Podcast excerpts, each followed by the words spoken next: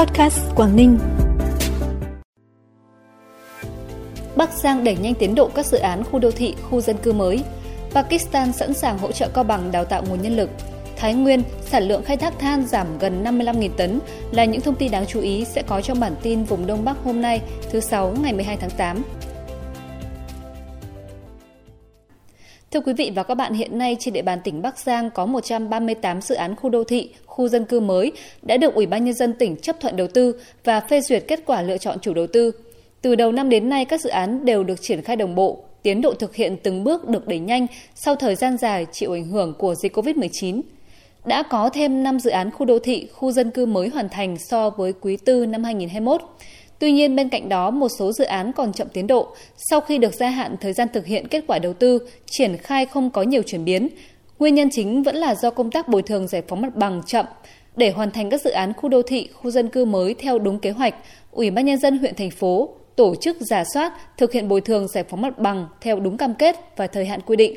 Các sở ban ngành liên quan và các địa phương kịp thời nắm tiến độ triển khai, tình hình thực hiện các dự án để có phương án tháo gỡ khó khăn cho các nhà đầu tư, gia hạn thời gian thực hiện dự án cho các dự án chậm tiến độ theo kế hoạch đã được phê duyệt. Chỉ số giá tiêu dùng CPI tháng 7 của tỉnh Phú Thọ tăng 0,36% so với tháng trước, trong đó nhóm có mức tăng cao nhất là nhóm đồ uống và thuốc lá tăng 1,65%, hàng ăn và dịch vụ ăn uống tăng 1,48%, hàng hóa và dịch vụ khác tăng 1,08%, nhà ở, điện, nước, chất đốt và vật liệu xây dựng tăng 0,69%. Để thực hiện mục tiêu kiểm soát lạm phát từ nay đến cuối năm, cần sự theo dõi sát sao và nỗ lực của các cơ quan đơn vị để bình ổn thị trường, kiểm soát lạm phát. Pakistan sẵn sàng hỗ trợ Cao Bằng đào tạo nguồn nhân lực. Đây là khẳng định của bà Samina Metab, đại sứ Pakistan tại Việt Nam khi làm việc với một số sở ngành của tỉnh Cao Bằng. Pakistan cũng nhất trí cấp 4 suất đào tạo ngắn hạn trong thời gian 10 ngày tại Học viện Ngoại giao Pakistan cho cán bộ của tỉnh. Bà Samina Metat đề nghị Cao Bằng tìm hiểu và triển khai việc kết nghĩa giữa tỉnh Cao Bằng với một tỉnh có điều kiện tương đồng của Pakistan để hai bên hiểu rõ hơn về tình hình kinh tế xã hội của địa phương, từ đó mở ra nhiều cơ hội hợp tác đầu tư. Pakistan cũng sẽ chủ động giới thiệu các doanh nghiệp đến tìm hiểu tại Cao Bằng để tìm kiếm cơ hội hợp tác. Ba doanh nghiệp tổ hợp tác sản xuất nông nghiệp của tỉnh Tuyên Quang là công ty cổ phần chè Mỹ Lâm, tổ hợp tác sản xuất bưởi Soi Hà và tổ hợp tác hương chè Vĩnh Tân được lựa chọn để cấp mã số vùng trồng. Đây là ba tổ chức đầu tiên của tỉnh đảm bảo các tiêu chuẩn OTAS phục vụ nội tiêu và xuất khẩu của Bộ Nông nghiệp và Phát triển Nông thôn như diện tích, tính ổn định trong sản xuất và chất lượng sản phẩm. Mã số vùng trồng là điều kiện cần thiết và bắt buộc đối với các sản phẩm nông nghiệp khi tham gia vào thị trường và là một trong những yếu tố phục vụ cho việc truy xuất nguồn gốc sản phẩm. Bản tin tiếp tục với những thông tin đáng chú ý khác. Từ đầu năm đến nay, sản lượng khai thác than trên địa bàn tỉnh Thái Nguyên đạt gần 820.000 tấn, giảm 55.000 tấn so với cùng kỳ năm 2021, tương đương giảm 6,4%. Nguyên nhân là do trên địa bàn tỉnh Thái Nguyên có một số mỏ than đã hết hạn giấy phép, dừng hoạt động do sai phạm như mỏ than Bá Sơn, mỏ than Phấn Mễ, mỏ than Yên Phước.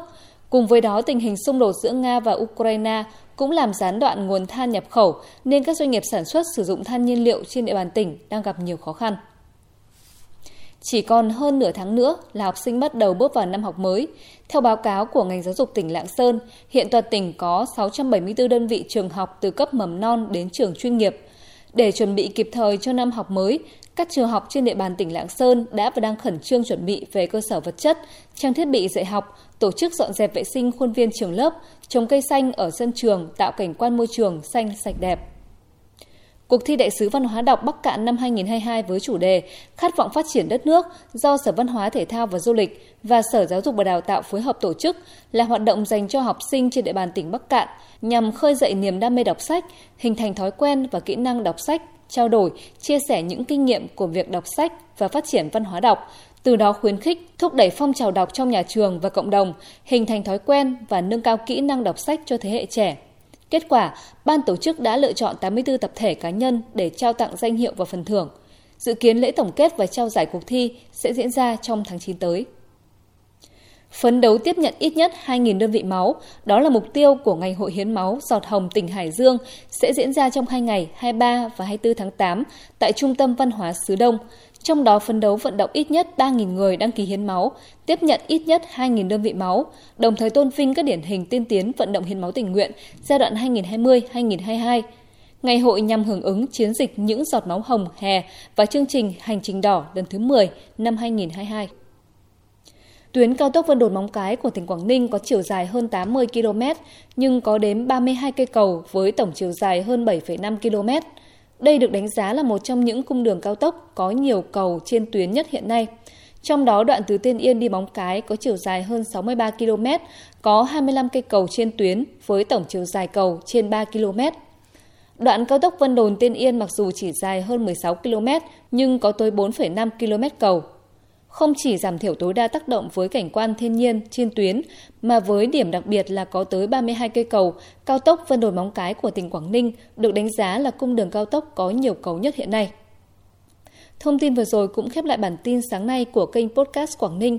Trân trọng cảm ơn quý vị và các bạn đã dành thời gian quan tâm theo dõi. Xin kính chào tạm biệt và hẹn gặp lại.